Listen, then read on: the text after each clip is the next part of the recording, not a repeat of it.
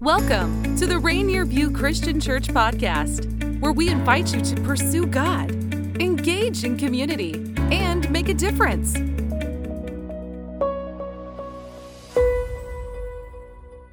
Hey, my name is Jeff. I'm part of the teaching team here at Rainier View, and we are so excited to begin a new series today on relationships. Uh, and so, as we begin, we're going to be talking about marriage. And right up at the top, just want to let you know as we go through this message, there is going to be some PG 13 content later on. And so, if you've got little ones uh, with you watching, you might want to uh, yeah, think about uh, where they are and where, what their ears are going to be hearing a little bit later on. But we are beginning today uh, by, again, jumping into our brand new series on relationships. And we're beginning by taking a look at marriage. Uh, as a pastor, I've had the privilege, the opportunity to officiate many different types of weddings over the years, some very, very small and intimate, some larger gatherings, and I've gotten to attend many, many more. Uh, and I love that there's all sorts of different ways that people celebrate their special day.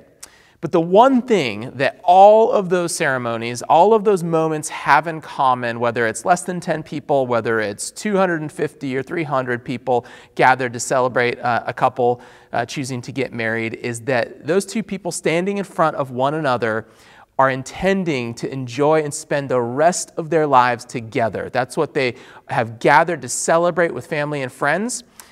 But what we know is that sometimes those relationships don't end with a happily ever after. Sometimes, uh, maybe quite quickly, that marriage relationship will break up and flame out uh, very, very quickly. Other times, uh, marriage can last for years and years and years, and uh, ultimately, after decades, end in divorce. I know one couple who just uh, finalized a divorce after 30 years of marriage. And so it begs the question how do we build a marriage that lasts? Because at a wedding, that's what we're celebrating, and that's what we want to see happen. And far too often, that's not the outcome that we experience. And so this is a question for all of us how do we build a, message, a marriage that lasts? It's not just for those of us who are married. For those of us who maybe are younger or presently unmarried, we need to understand uh, what makes a marriage last because many of us will be married one day. And even if we never get married, we want to be individuals that help support and encourage the health of the marriages of our friends and family. And vice versa, if we're married, we need to look out for and tend to the relational health of our friends who are single. And so we have a vested interest in caring for one another uh, who, who we share life together. Uh, and so here's the thing we're going to go through some different principles. Uh, and as we go through them, there's going to be uh, different verses that I'm going to look at. Many of these verses can apply to all sorts of relationships that we have. Uh, with exception of one, it should be super obvious when we get to it. If you miss it, don't worry, I'm going to point it out. But this message is going to be a little bit different than, than one I would usually give. I'm going to talk about 10 things that I've learned about marriage after 20 years of marriage. So I've been married for 20 years, but I'm going to draw uh, these kind of 10 things I've learned, not just from my own marriage, but from observing many, many marriages over the years as a pastor. And so uh, here we go 10 things I've learned about marriage in 20 years. Uh, number 10, we're going to kind of go 10 to 1. Uh, number 10, what I've learned is that know that marriage is not about your happiness and fulfillment. You have to know that your marriage is not about your happiness and your fulfillment. If you go into marriage thinking that the other person is there to complete your life and fix all your problems and, and, and bring you just the ultimate fulfillment in life and that that's their role, their job, um, you got to turn off the Hallmark channel. Okay, like that, that is just a fantasy world, and yet it's perpetuated again and again and again in movies and television shows and social media and on and on and on. Um, and so, uh, again, we're going to jump right in and look at one verse that helps us understand how we're to interact in marriage and how we can better understand that the point of getting married is not to make us happy, it's not to fulfill us. And so, look with me in Philippians chapter 2, verses 3 and 4. It says, Do nothing out of selfish ambition or vain conceit. Rather, in humility, value others above yourselves not looking to your own interests, but each of you to the interests of others.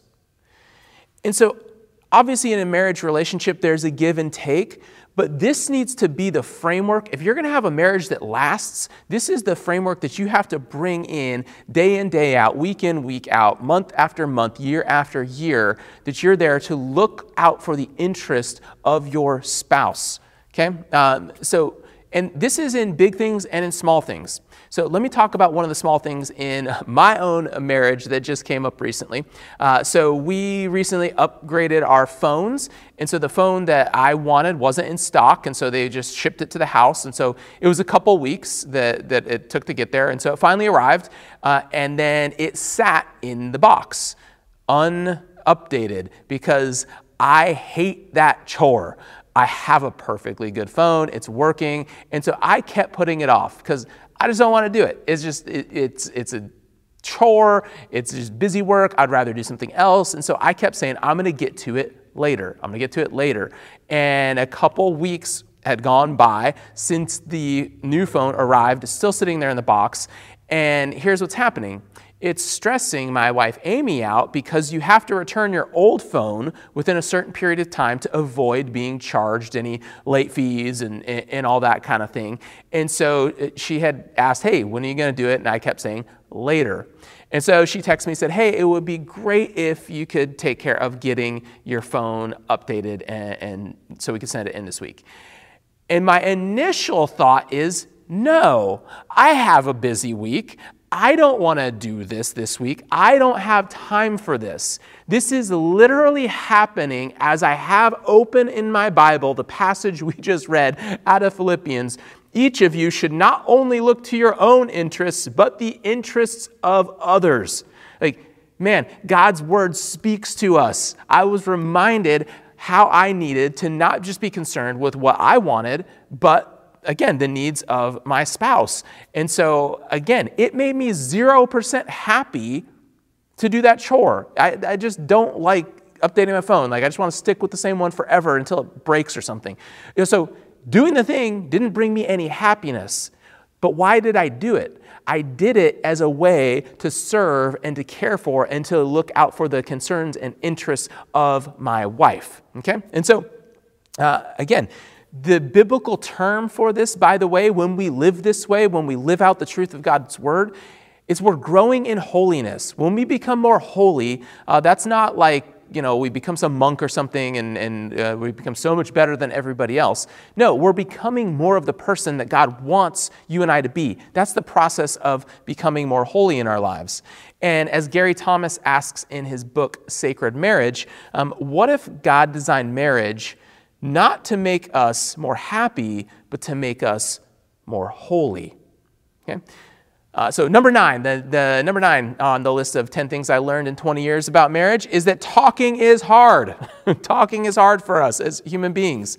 What I mean by this is talking about the stuff that matters is hard. Some of us, we just like to talk, talk, talk, talk, talk. Others of us are more, uh, you know, sparse with our words. But talking about the stuff that matters man, that's difficult. Uh, because here's the thing in marriage, you are, you are with the person to whom you are going to be the most vulnerable, the person that you have the capacity to be the most known by.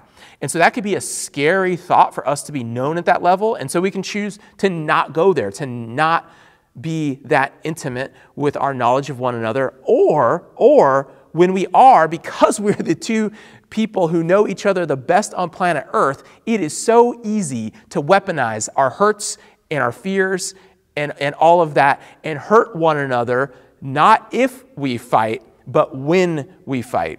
Okay? And so God's word has something for us uh, to help us kind of move past talking is hard. And so in Ephesians 4:29 we read this. It says, "Do not let any unwholesome talk come out of your mouths, but only what is helpful for building others up according to their needs, that it may benefit those who listen. Sometimes when I hear a couple and they just say, Oh, we don't fight, I'm, every time I hear that, I'm thinking in my head, just stop, just stop. If you know that game Taboo with that little buzzer, I just want to be, zzz, zzz. Uh, like, no, that is not how relationships work. And so, what I've come to realize, though, is what a couple actually means by that is Well, we don't have a heated conversation around anything because anytime we get close to something that might bring up uh, feelings of discomfort or anxiety, we just don't go there. We just don't talk about it at all. Uh, and so here's the thing if that's our way of dealing with the, the reality that talking about hard stuff is hard, um, we're missing out on the intimacy that God intends for us to enjoy in the marriage relationship. The power to really, truly change in the ways that God wants us to. Man, we've got to talk about those difficult things, not just avoid them for our entire relationship. And so, likely, no one really taught us how to talk. It's why talking is hard, which leads me to uh, point number eight, the eighth thing I've learned, number eight on the list of 10 things I've learned in 20 years about marriage, is that communication is a learned skill. And so you and I can learn how not to just talk at each other, but to talk to each other. So communication is a learned skill, but we need to learn how we can talk to each other, not just simply at each other. Okay? Um, I just witnessed this in real life a couple, they were having a uh, just shouting match, which built into a screaming match. Uh, I can only assume around uh, you know an impending breakup or divorce, and it got to the point where it was so heated that uh, somebody apparently called the police just to check in and make sure everybody was okay, which fortunately they were. But um, I don't I don't know any knowledge around what was going on in the relationship. But if I was a betting person which I'm not, uh, but I would place a very safe bet on one of the contributing factors is the couple never learned how to talk to each other, they only learned to talk at each other. Uh, and so here's the thing anyone, anyone can learn to communicate better. But it is a learned skill. It's not something that is innate within a, in us, which I've come to discover uh, in 20 years or so of being a pastor. It's just not something that we just automatically pick up. It's something that we, we learn from those around us. It's really more caught than it is taught. The problem is that we inherit the kind of communication that James writes about in his letter in the New Testament. And so, James chapter 3 uh, describes the kind of speech that often we know and understand. It says this in James 3, verses 5 through 8. The tongue, referring to our speech, the way we talk, is a small thing that makes grand speeches, but a tiny spark can set a great forest on fire. And among all the parts of the body, the tongue is a flame of fire. It is a whole world of wickedness, corrupting your entire body. It can set your whole life on fire, for it is set on fire by hell itself. People can tame all kinds of animals, birds, reptiles, fish, but no one can tame the tongue. It is a restless evil full of deadly poison. And so, again, we've got these dual things that we've looked at so far that we're only to speak words that speak life and build up one another. But the reality is that our default nature is to tear down and destroy often with our words because nothing hurts us more as human beings than the hurtful words that we say to one another in our closest relationships, uh, and, and, most, uh, most painfully in our marriages. And so, how we talk to one another truly matters. We need to learn how to talk not just at each other, but to each other. Um, and so, if you want a marriage that lasts, you need to figure out how to do that to build true intimacy. Um, and so, you have to know that part of that, if we're truly going to communicate well with one another, that's going to bring up some difficult areas, some areas that we're going to struggle being vulnerable enough to share really what's going on for us. Uh, in the, in the um, business world, there's a, an author, Patrick Lencioni, and he's the author of many business and organizational health books. And he has a, he has a whole book, and he's a saying called Getting Naked. Okay? Now, hang with me. In the business world, he would say, please keep your clothes on. but in your relationships, even with your clients and customers as a business, if you cannot be appropriately vulnerable and transparent with them, they're not going to build trust and they're not going to buy your product or engage with your services. And so in our marriages, it works the exact same way. We have to be willing to have a level of vulnerability, of uh, truly being transparent with what's going on inside of us, if we're truly going to have the trust and the intimacy that God intends for us to enjoy in marriage. and while na- and getting naked with those fears and anxieties and hurts with one another is just key. We have to be able to do that. Which uh, all of us talk about getting naked leads to number seven on the list of 10 things I've learned about marriage in 20 years. Uh, that, yeah, actually, couples, you need to keep getting naked with each other. If you're confused about what point might be the one that is not transferable to your other relationships, this is the one, okay? Um, but here's the thing. I remember several years back, we had a, we had a couple that we knew, and we were around the same age, and um, you know, they were going through a difficult season. Uh, they, they just had some difficulties um, raising one of their kids and, and some difficulties around, uh, you know, uh, an ex in one of their lives and, you know, work schedules and figuring all that out. Uh, but in the midst of just, you know, uh, doing life together and walking alongside one another, you know, they shared that it had not merely just been weeks since the last time that they had sex, it had been months and I was, I just like, guys, you are too young and too attractive to be throwing in the towel and that be the, the rate at which you guys are having sex.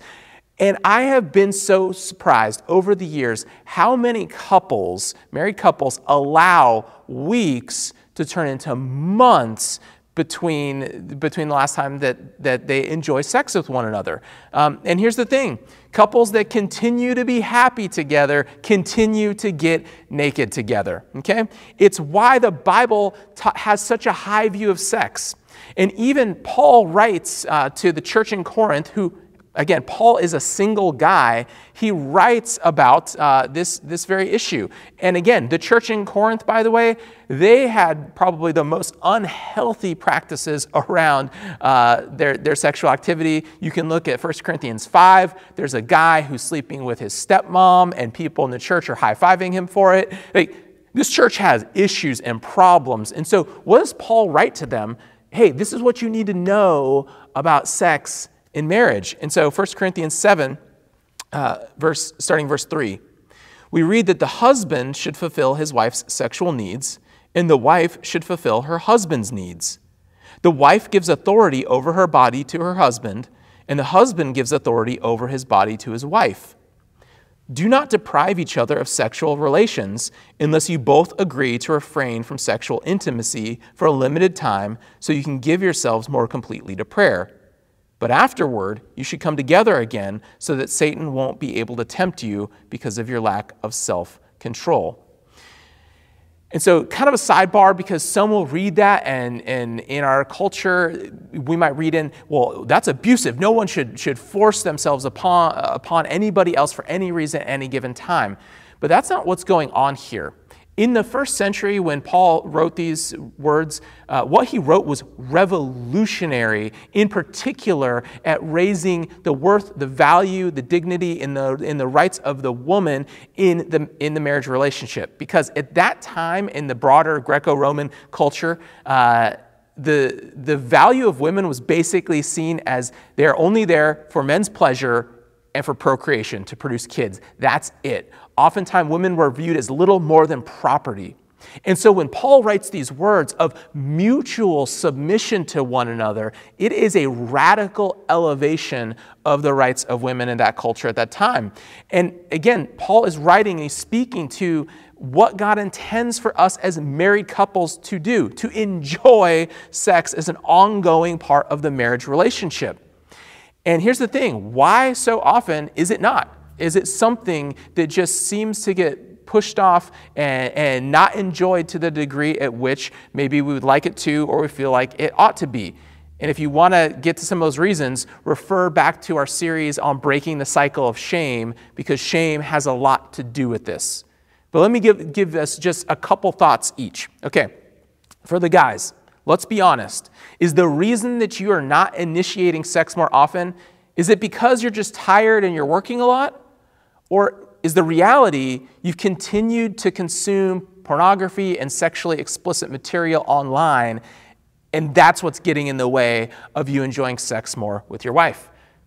Women, is the reality that sometimes you use sex as a bargaining chip to kind of change his behavior, uh, kind of get him to, to maybe do what, do what you want or, or shape him in some way, rather than viewing sex as a, as a foundational ingredient to having the kind of intimacy that you truly want to have with your partner.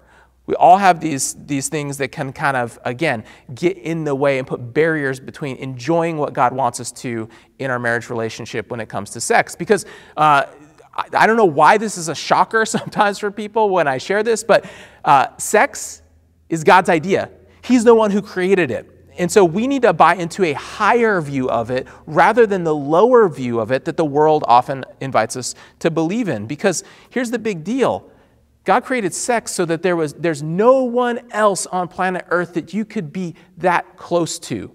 That there is only one person for you till death do you part that you have this union and this, and this special relationship with. And so it's why we believe that God wants us to, to reserve marriage, uh, sex until marriage, so that, again, um, there's not a uniting of two people in sex that is, that is divorced from a commitment to one another. When that happens, intimacy, the, the ability to be truly intimate, uh, truly known, and safe in a relationship is damaged when we just engage with casual sex outside of marriage. And so, uh, again, the letter of 1 Corinthians speaks to this. 1 Corinthians chapter 6. Read with me verses 15 and 16. Do you not know that our, your bodies are members of Christ Himself? Shall I then take the members of Christ and unite them with a prostitute? Never. Do you not know that he who unites himself with a prostitute is one with her in body? For it is said, the two will become one flesh. And so, just again, to recap the teaching there, when we engage uh, in sexual activity just for pleasure, we are robbing ourselves of the ability to experience the intimacy that God desires for us to experience in that marriage relationship. Uh, and, and we've got to have a higher view of sex than the world does. Moving on, number six, let's just step on all the toes today. Uh, one of the reasons, if you want to have a marriage that lasts, you need to, to really pay attention to number six on my list here. You need to have a one fund approach to your finances. Have a one fund approach to your finances. I encourage couples to have one bank account or one set of bank accounts that they share, to not have uh, bank accounts that are separate from one another where you don't know what's going on and, and you kind of divide up, um, divide up the money. Because where your money is stored, um, you've got to view that money, however you do it, however many accounts you have, you have to have the mindset that all of our money together is ours and we are and we're using this in the ways that God wants us to. Or if you're not yet a, a person of faith uh, at least we're using this in ways that we've agreed that we want to use it and invest it into okay? And jesus speaks to this reality about uh, about where we place our money and treasuring it. In matthew 6 verse 21 jesus says wherever your treasure is there the desires of your heart will also be and so when you have separate stores of treasure from one another, it is simply too easy for your hearts to begin to move in different directions. And when that happens and you and you start viewing your money different from, differently from one another, man, there is no amount of naked time that can make up for that kind of, of kind of uh, divorce and divergent thinking in how you view money. Okay? And so, uh, moving on to number five on my list of 10 things I've learned in 20 years of marriage your spouse is not the only person that you need in your life. Your spouse is simply not the only person you need in your life. We all know those couples, right? You used to be friends and hang out all the time, and then they, they started dating, and then they just vanished, right? Like it was like they just like disappeared. Where did they go? I don't know. Nobody knows how they're doing, right? We've all we've all seen couples that just kind of disappear into one another and they they kind of just stop spending time with others. Um, and I think that it, this is tied into this very subtle idol that our culture sets up for us to worship. That our immediate family is all that we really need. You just need your, your spouse, your kids. That's really all that you need in life. And we that's just simply not true. We were created to care for and be concerned for and connected to a, a broader set of relationships than just our spouse and our kids. Uh, and so, if you are looking for your spouse and your kids, stay tuned for our parenting message in this series on relationships. But if you're looking to, to just those individuals to give you all the fulfillment, all the validation, and all the purpose that you need in your life, man, you're going to be disappointed uh, because our marriages were designed to reflect God's love, not to just replace it. But this is what the world often gives us a picture of and asks us to buy into. But think about this for a moment. If you ask your spouse to bear all the weight of giving you all the fulfillment and all the validation and all the purpose you need in life, you are literally asking them to be God in your life. And that is not going to end well, one way or the other. We can't put that burden, that weight on the shoulders of a spouse or our immediate family. That's why we need meaningful relationships beyond our spouse. Number four on my list of 10 things that I've learned in 20 years about marriage um, when you get stuck, and you will, when you get stuck, reach out for help. Uh, relatively early on, a few years into our marriage, uh, like many couples, uh, my wife Amy and I, we, we continue to have the same conflict in our marriage, right? And we kept fighting about the same thing. Maybe it's just us. I know everyone joining, you're probably much more evolved than we are. But in case there's a few of us who continue to seem to have the same fight and the same conflict over and over again, right? Uh, pay close attention to this, to this point uh, the reality was the conflict kind of it got more frequent and it got more intense because we were unable to figure out how to resolve it. And so it got to the point where Amy said, "Look, we need to sit down and talk to someone, talk to anyone about uh, about this conflict that we're having. We, we're not going to last, we're not going to be able to figure this out on our own. So I begrudgingly said, fine. Uh, and so I asked a couple from our church. I said, hey, Bruce and Laura, like we're having some we're, we're having some conflict. We can't seem to figure it out. Like, uh, would you guys be willing to meet with us? And so we went over and we sat down and, and we just spent an hour together. And we're unpacking some of the conflict. And it is amazing the power that happens when you sit down in, in real life or on a video call with another couple and you kind of put your stuff on the table and you're, you're able to gain an objectivity that you didn't have before. Uh, and that's the power, again, of reaching out for help to, to verbalize, again, what's going on. Because sometimes, right, we had all the knowledge in the world that we needed, but we couldn't figure out how to practice it. Reaching out for the help of others allows us to actually live out what we know. That's what the Bible calls wisdom. And so if you think you don't need the help and the input of anybody else, man, you are like that pack animal that's straggling on the back of the line, and the enemy is going to come along and devour you. It, when you are struggling, reach out for help. Third thing that I've learned about marriage uh, in 10 or uh, in 20 years uh, about marriage, number three on my list of things I've learned is that the convenience of cohabitation does not eliminate the challenges of marriage. It just simply doesn't. The convenience of cohabitation does not eliminate the challenges of marriage. Now, we are upfront at Rainier View about Christian marriage. One of the things that, that means it's a lifelong commitment. There are no, there's no backing out. There's no, uh, you know, kind of just like a casual, like, we'll see if it works. And so, marriage, it takes hard work, it takes grit, it takes commitment over time.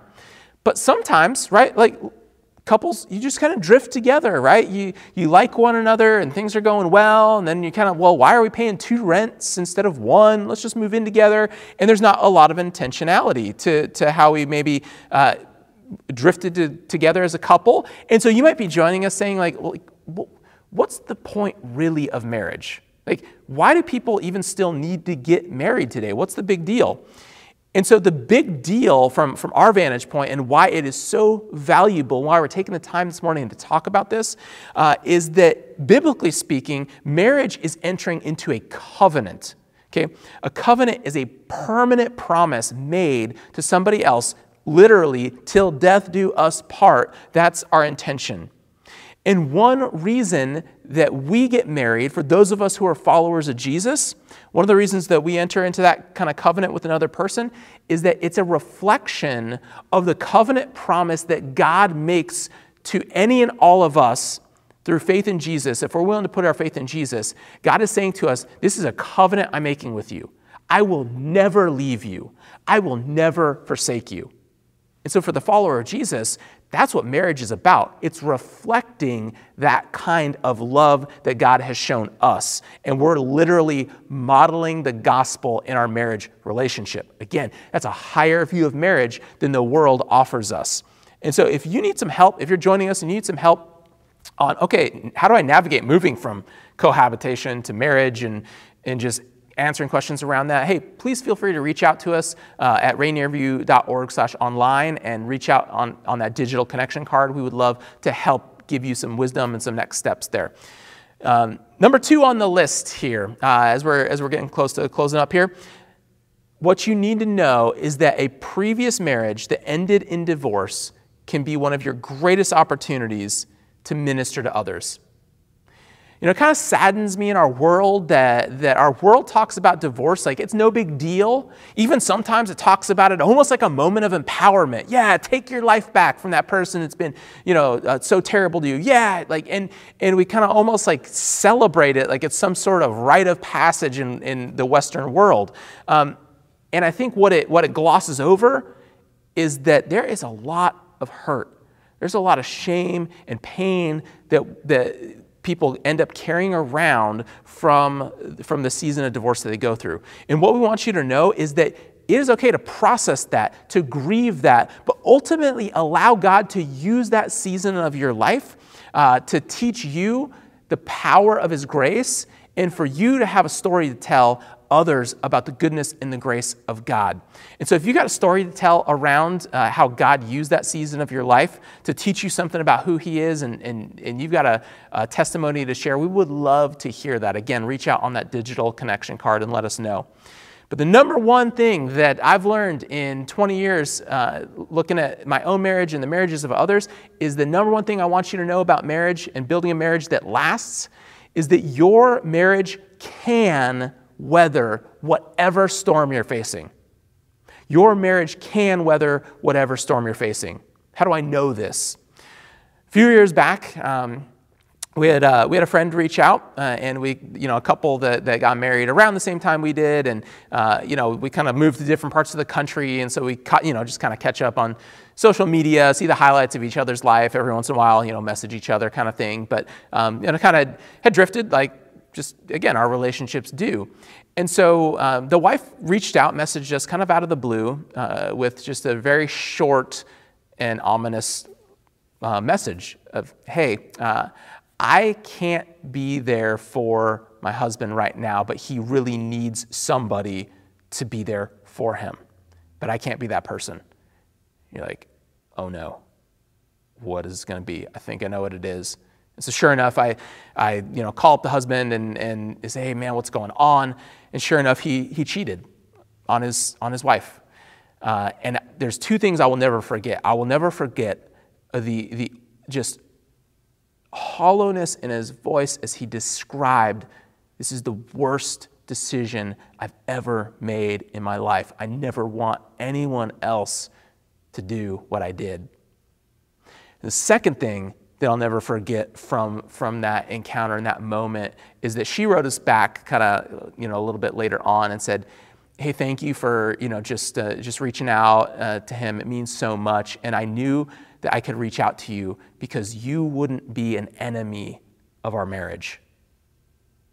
Man, our world stacks up a lot of things that sets it up to be enemies of our marriage, to tear us apart, to, uh, to, to break us down. And so at Rainier View as a church, we want to be a church that champions your marriage, that celebrates your marriage, that helps your marriage be a marriage that is built to last.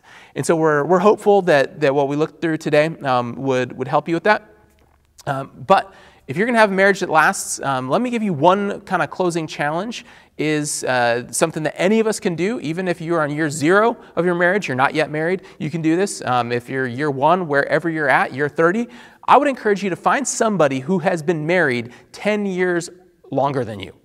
Find somebody who's been married 10 years longer than you uh, and set up a time you know, reach out to them and say, hey, I would love to get together and I would just love to hear how you guys have uh, lasted in marriage. What are the things that you've learned? Because I would love to know those as well. Because when we become people who, who learn to learn from others, man, that is one of the ingredients when we're in community with others that's going to help us build marriages that last.